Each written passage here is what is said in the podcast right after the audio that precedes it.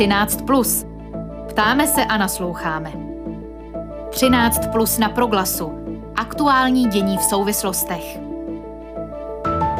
Začíná pořad 13 plus s datem 16. prosince 2021. Díky, že nás posloucháte. Dnes o změnách plánovaných i nečekaných ve veřejnoprávních médiích. Nabídneme ale také pohled na pokračování synodálního procesu v katolické církvi. Klidný poslech přeje Ondřej Havlíček. 13 plus. Do středu dění. Mezinárodní vysílací unie v Dubnu varovala, že veřejnoprávní média v Česku jsou v ohrožení. Konkrétně reagovala na situaci v české televizi. Do jejíž rady se dostalo zvýšené množství členů napojených na vládnoucí politickou stranu, tehdy hnutí ANO. V současnosti je na místo 15 radních v kontrolním orgánu veřejnoprávní televize pouhých 9. Podle informací webu Info.cz hodlá nově nastupující pětikoalice prosadit novelu zákona, která stanoví novou podobu fungování rady a výběru jejich členů. Na novele se podíleli Český národní výbor Mezinárodního tiskového institutu, projekt rekonstrukce státu a také nadační fond nezávislé žurnalistiky. Místo předsedu jeho správní rady Michala Klímu máme nyní na telefonu. Dobré odpoledne, vítám vás ve vysílání. Dobré odpoledne přeji. Pane Klímo, jaké zákonné změny tedy můžeme očekávat? Tak eh, my jsme navrhli eh, několik změn toho zákona. Myslím, že nejviditelnější změnou je eh, návrh, aby volby do rad neprobíhaly pouze v poslanecké sněmovně, ale i v Senátu, aby polovinu členů tedy volila každá z obou komor našeho parlamentu. A eh, pak jsme eh, navrhli eh, určité zpřísnění nebo, nebo lepší formulace, jak má vypadat člen té rady, to znamená, jaké má splňovat funkce a také navrhující organizace, aby to například nemohly být organizace, které vzniknou přímo jenom pro ten účel, aby navrhli kandidáta. Eh, pak také se věnujeme poplatkům, které už řadu let eh, nebyly eh, zvyšovány, protože jsou stanoveny v zákoně, který nebyl změněn po mnoho let. Takže navrhujeme, aby sněmovna každý rok posoudila, jestli bude zvyšovat nebo nebude zvyšovat poplatky. A pak je tam ještě jedna důležitá změna a to je přeskoumatelnost rozhodnutí rad soudem, protože to dneska je téměř nemožné. Pokud bychom nejprve zůstali u těch členů a u jejich volby, proč je důležitá ta proměna třeba právě i v tom rozdělení eh, volby šest členů eh, sněmovnou, šest eh, členů horní komorou parlamentu?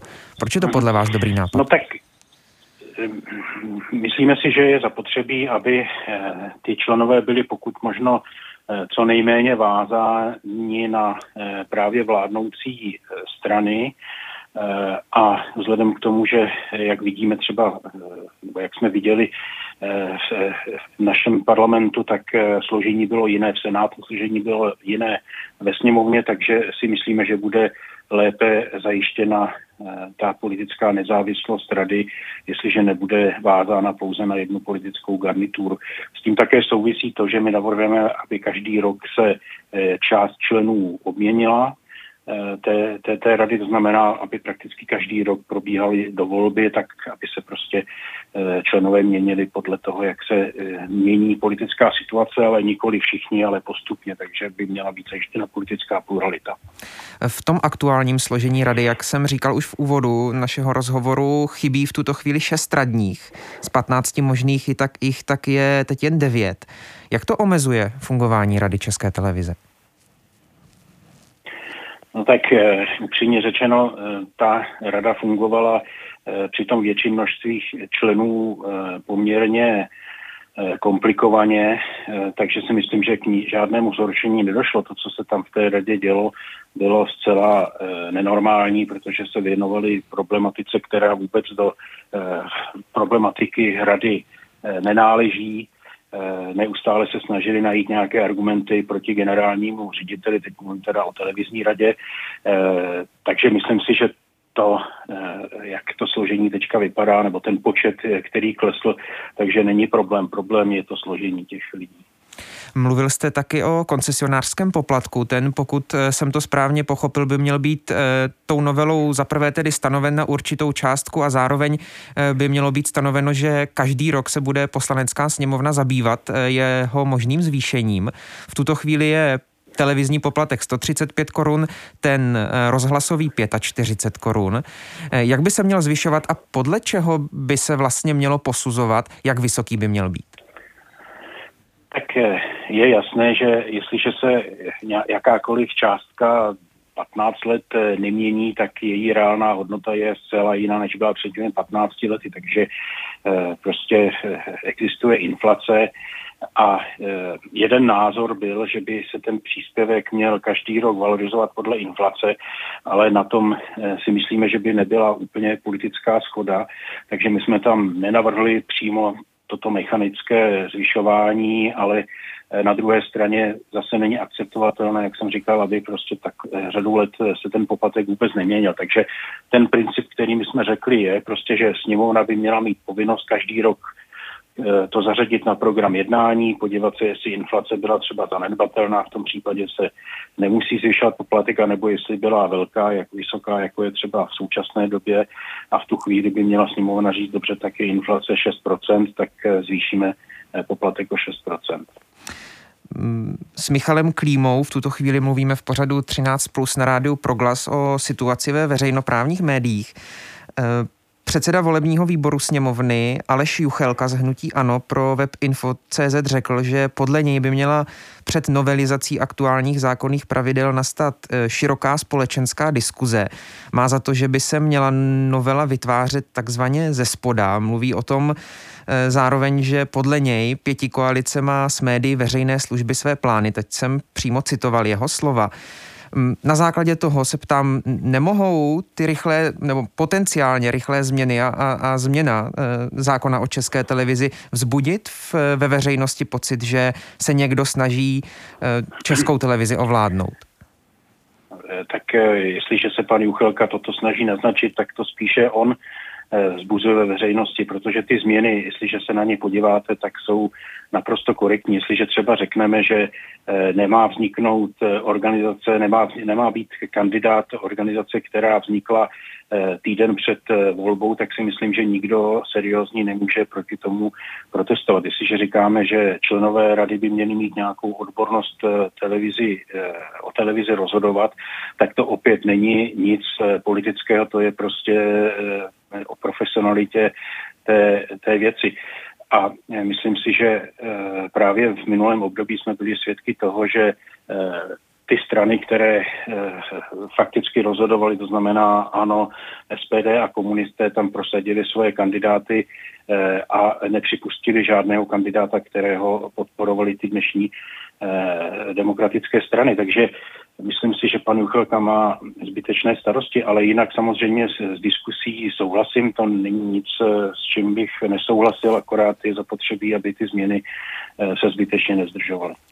No a veřejnoprávní média, nebo v tom světě veřejnoprávních médií od včerejška rezonuje taky další zpráva. Pozornost vzbudilo oznámení generálního ředitele Českého rozhlasu Reného Zavorala, že sekci zpravodajství povede od ledna bývalá šéfka zpravodajství komerční televize Prima Jitka Obzinová. Vystřídat má stávajícího ředitele Jana Pokorného. Ten oficiální důvod zní, že Obzinová je zkušenou krizovou manažerkou, která se dokáže, a teď přímo cituji, potýkat s nutností význam významně redukovat rozpočet i počty pracovních míst. Konec citace. Ehm, Jitku Obzinovou ale zároveň provází pověst, že se ve své práci neřídí zásadami vyváženosti a objektivity. Připomenu pro posluchače, že v televizi Prima, jejíž zpravodajství a publicistiku vedla v letech 2009 až 2019, eh, se například o uprchlické krizi muselo hovořit jako o hrozbě. Server Hlídací pes v roce 2016 potom zveřejnil nahrávku z porady, kterou dokládal, že Obzinová pracovníkům nařizuje, jak mají o uprchlické krizi informovat. Eh, jak vy, pane Klímo, čtete tuto zprávu o povolání Jitky Obzinové do vedení zpravodajství Českého rozhlasu? No, já bych k tomu výčtu, které, který, který jste teďka řekl, ještě přidal informaci z webu Forum 24 aktuální, který, který, který připomíná, že eh, před prezidentskými volbami údajně paní Obzinová dávala pokyn eh, členům tedy zpravodajského týmu televize, že televize Prima, že mají podporovat kandidáta Miloše Zemana, což je, si myslím, ještě významnější.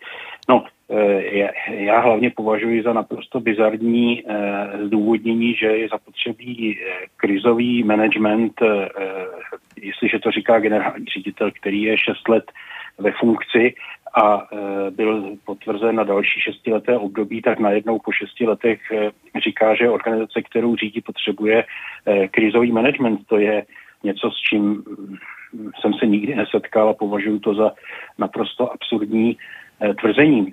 On spolupracoval celé to období eh, s Janem Pokorným jako ředitelem zpravodajství.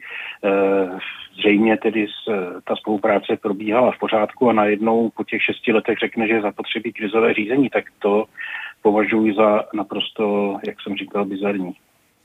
Očekáváte, že se s příchodem Jitky Obzinové změní směřování rozhlasového zpravodajství?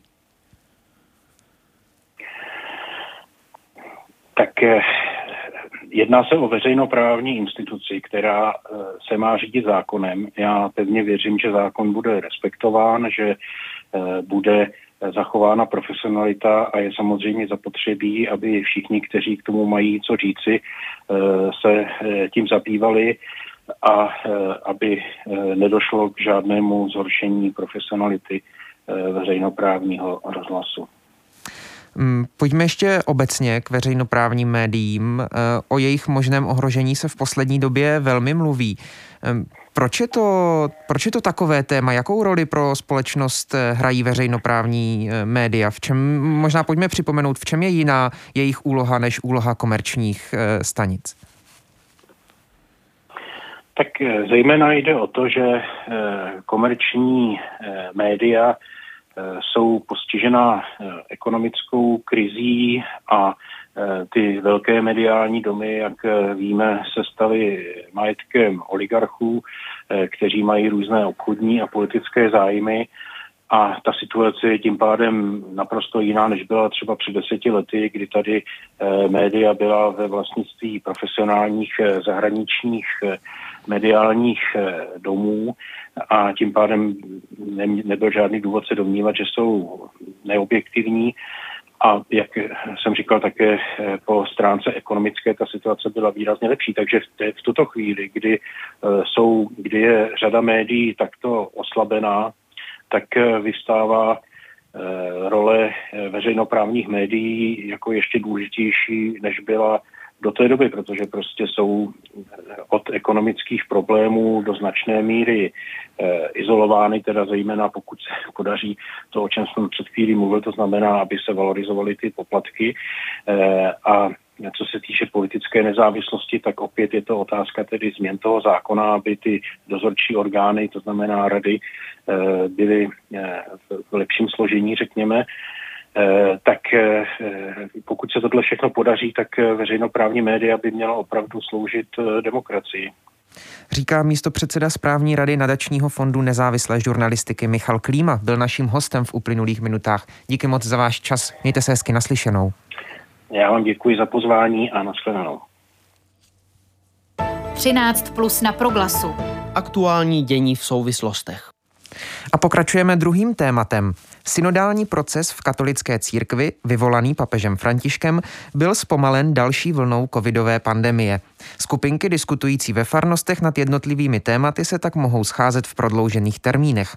O tématu teď podrobně budeme mluvit s Hanou Pohořalou, členkou Národního synodálního týmu. Dobré odpoledne. Dobré odpoledne vám i posluchačům. Paní Pohořela, v jaké fázi synodálního procesu se teď nacházíme a jak je to s tím už zmíněným prodlužováním lhůt eh, kvůli pandemické krizi? Tak, nacházíme se ve fázi uh, diecezní, to znamená uh, v, pardon, omlouvám se, startuju znovu. Takže v rámci synody která byla zahájena 9. října, se nacházíme ve fázi diecézní. A malinko bych chtěla poopravit, že to prodloužení nenastalo prvoplánově kvůli pandemické krizi, ale kvůli tomu, že po té, co byla synoda zahájena, tak do sekretariátu synody přišlo mnoho hlasů s tím, že ten časový prostor je dost úzký. Takže vlastně eh, ten sekretariát synody, který už měl rozplánované kroky i k tomu, aby bylo možné zavčas eh, vypracovat instrumentum laboris, což je eh, takový první dokument, na kterém budou potom následně pracovat přímo biskupové, tak synod vyšel stříc právě tady těm hlasům a došlo k tomu prodloužení. A teď konkrétně původní eh, termín odeslání takzvaných eh, diecézních eh, syntéz neboli národních syntéz, to znamená těch všech diecézí, které se zbíhají v biskupské, v biskupské konferenci, tak ten byl tedy na konci dubna a posunul se do poloviny srpna příštího roku. Mm, to znamená, mm, času je ještě poměrně dost. Pokud lidé ano. ještě v některých farnostech debatovat nezačali, co byste jim poradila? Proč, eh, proč se zapojit? Ano. Tak eh, především bych zkusila říct jednu zásadní věc, že odstartování tady této synody je takovým během na dlouhou trať, byť teda má nějaká časová omezení, ale že je to proces, kdy se v církvi snažíme znovu tak nějak navracet nebo si připomínat její základní rozměr, to, to je ten eh, rozměr synodální, ta takzvaná synodalita, na který jsme v posledních dobách možná tak trochu pozapomněli, takže jenom chci předeslat, že všeobecně je to proces, který bude trvat uh, vlastně eh, mnoho let co máme před sebou a můžeme se ho všichni aktivně účastnit. Teď posluchači asi mají i zájem na to, aby, aby vlastně se mohli účastnit i toho, bych řekla, vyslovení nějakého názoru eh, v, ve formě té syntézy. Tak eh, za prvé bych chtěla eh, říci, že určitě ten čas do března ještě je, ale možná připomenout i ten rozměr, že v tomto procesu je specifické, že synodalitu poznáváme a současně se jí učíme, hovoříme o, je, o jejím stavu, jako v tom smyslu, jestli skutečně v církvi eh, jdeme společně, jestli jsme opravdu společenstvím, jestli máme tam každý tu účast eh, v církvi, to je to heslo takzvaná spoluúčast, a jestli jsme opravdu církví eh, misijní, které je samozřejmě základním povolání církve. Takže bych posluchače vyzvala, aby se určitě do procesu zapojili a s tím vědomím, že když se snesu teďka úplně na tu rovinu třeba jedné jediné farnosti, po případě dvou eh, spolu spojených farností, tak eh, že v tomto procesu, kdy si klademe tu otázku, jestli jsme společenstvím, jestli se nasloucháme, jestli jdeme opravdu dopředu, takže ve chvíli, kdy tam narazíme, že nám někde něco skřípe, že tam jsou třeba rozbité vztahy mezi knězem a farností nebo mezi i námi, námi farníky třeba navzájem, protože přistupujeme ke stejné eucharistii a kdybychom spolu nemluvili, tak je to vlastně úplně jako odporující tomu, co vyznáváme. Takže eh, mm, hned začít jako pracovat na uzdravování eh, těch eh, v době adventních bychom řekli takové ty stezky, které jsou křivé, abychom je rovnali. A už to je, vlastně bych řekla, to největší poslání nebo nejvě- tohoto synodního procesu. To pravděpodobně nebude pro mnohé úplně jednoduché, protože, jak ano. jste sama říkala, v církvi takový proces dlouhodobě nastavený nebyl. Učíme se nebo vzpomínáme na něco, co možná, možná bylo známo dříve a nyní to známe třeba z jiných společenství, eh, z pracovních kolektivů a tak dále, spíše než, eh, než z prostředí církevního.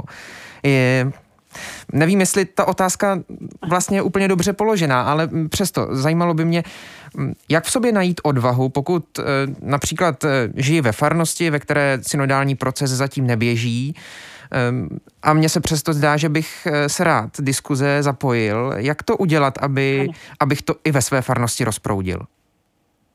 Ano, to je pěkná otázka, děkuji za ní. Um, myslím si, že uh, Máme tady několik možností, ale taková ta nejjednodušší, když si představím, že jsem v této chvíli já jediný farník eh, ve farnosti a třeba pan farář o synodě dosud nemluvil nebo mm, zkrátka nebyla zmíněna. Takže možná ideální stav by bylo najít ještě někoho z farnosti, získat si aspoň dva, tři lidi a popovídat si o tom, proč chceme do synody vstoupit, proč chceme na tom pracovat. A postupně si zkusit získat několik eh, spolu bratří, spolu sester a řekla bych ideálně jít za panem farářem, oslovit ho, eh, popovídat si s ním, po případě se třeba i zeptat, eh, v případě, že by měl nějaké zábrany, tak třeba proč, jaké jsou důvody a zkusit to tak postupně odkrokovat, aby vznikla aspoň jedna jediná první skupinka, byť to budou třeba tři, čtyři lidi, ale mm, jako nebát se toho, že musím čekat, až mě k tomu někdo vyzve od někud, třeba biskup, ale začít sám ale nakolik to jde, opravdu, um, opravdu bych řekla, eh, spolu zapojit uh, ty ostatní, ostatní, včetně teda um, kněze. Nevím, jestli to takhle stačí. Děkuji, děkuji za tu odpověď. Hanna Pohořalá, členka Národního synodálního týmu, je v těchto minutách hostem v pořadu 13 plus na rádiu Proglas. Téma synodality, o kterém tu teď spolu mluvíme, rezonovalo i nedávným valným zhromážděním Ekumenické rady církví, kde o něm promluvil plzeňský biskup Tomáš Holub. Že téma vnímá jako podstatné, potom ve vysílání proglasu zdůraznil taky Tomáš Tyrlík, nově zvolený předseda Ekumenické rady církví. Jak tedy zasahuje synodalita do ekumenické oblasti? Vychází ven za hranice katolické církve? Ano, ano, rozhodně. To je eh, proces, který možná eh, nám bude jak bych to řekla, bude chvíli trvat, než si uvědomíme, že je tady velký apel právě na to, abychom se spojili s bratry a sestrami jiných církví, protože byť třeba spolu nemusíme nutně nějak zápasit, ale tak se třeba někde e, taky ignorujeme, což, což je vlastně velice špatné. A úplně konkrétně právě navážu na, na to, co jste před chvíli řekl, protože právě z Evropské rady církví z, z ekumenické, pardon, rady církví, její bývalý předseda do nedávna, Daniel Ženatý, eh, na podnět eh, pana předsedy ČBK, České biskupské konference, arcibiskupa Graubnera, napsal dopis všem vlastně svým bratřím a sestrám z těch církví, které jsou združeny v Ekumenické radě církví, a vyzval je, že ve chvíli, kdy se na ně eh, zapojí, se na ně obrátíme my z katolické církve, tak aby jako neváhali a do procesu se zapojili. Myslím si, že úplně konkrétně to může vypadat tak, eh, že v té mm, farnosti, kde žijeme, potažmo v té diecézi, se podívat, eh, kde třeba někde ty vztahy jsou živější, tam, kde by ty vztahy živější s jinými církvemi nebyly, tak, tak prostě ty bratry a sestry vyhledat a přizvat je do té nějaké skupinky, kde samozřejmě se může potom s nimi dohodnout, jak, jak chtějí postupovat, nabídnout nebo jim představit ta témata, jaká jsou. A tu základní otázku synody, která, která zní, jestli skutečně jdeme společně na, na cestě do Božího království. Takže to bych vyzvala velice mm, naléhavě a srdečně všechny, protože je to věc, která, když jsem byla na zahájení uh, synody ve Vatikánu, 9. Eh, října, tak bylo znát, že velice také zaznívala uh, od, přímo od papeže Františka, že on řekl doslova, že stupenkou do synody je ten křest, společný křest a to mm, krásně splňujeme my všichni, protože toho společného s jinými církvemi máme hodně, tak na tom stavět a přizvat je takhle do procesu. Za hranice katolické církve se přeci jen e, lehčeji, snadněji podíváme. Horší je to s podíváním se na to, jak proces synodální funguje za hranicemi Česka ve světě. Jak se mu daří, jak se mu daří v ostatních zemích a vůbec v tom světovém pohledu? A, a poprosím vás tady o stručnou odpověď, ty, ten čas se nám krátí.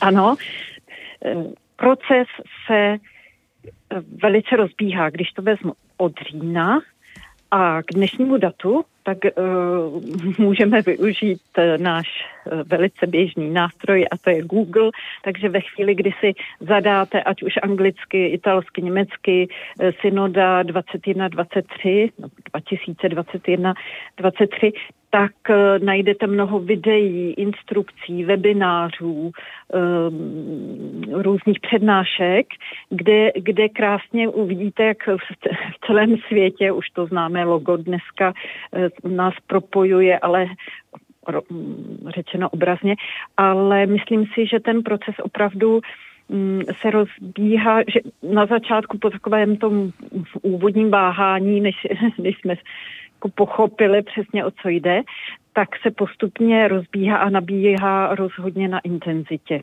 A to, co je krásné, jestli stihnu ještě, je, že když jsem zrovna nedávno poslouchala uh, webinář ze Spojených států, tak bylo krásné, že ty třeba ty myšlenky a důrazy, které uh, nám tady vyplynou z nějakého našeho týmu národního synodálního, tak přesně ty se objevují jako skopírované tam.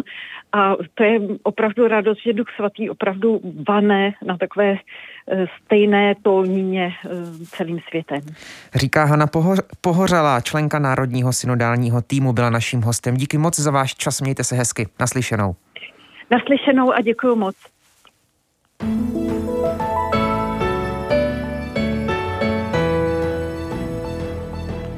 Tím dnešní 13 plus končí. Na jeho přípravě spolupracovala Eva Svobodová. Záznam již brzy v audioarchivu a v podcastových aplikacích. Zítra se po 13. hodině přihlásí Filip Braindl. Od mikrofonu se v tuto chvíli loučí Ondřej Havlíček.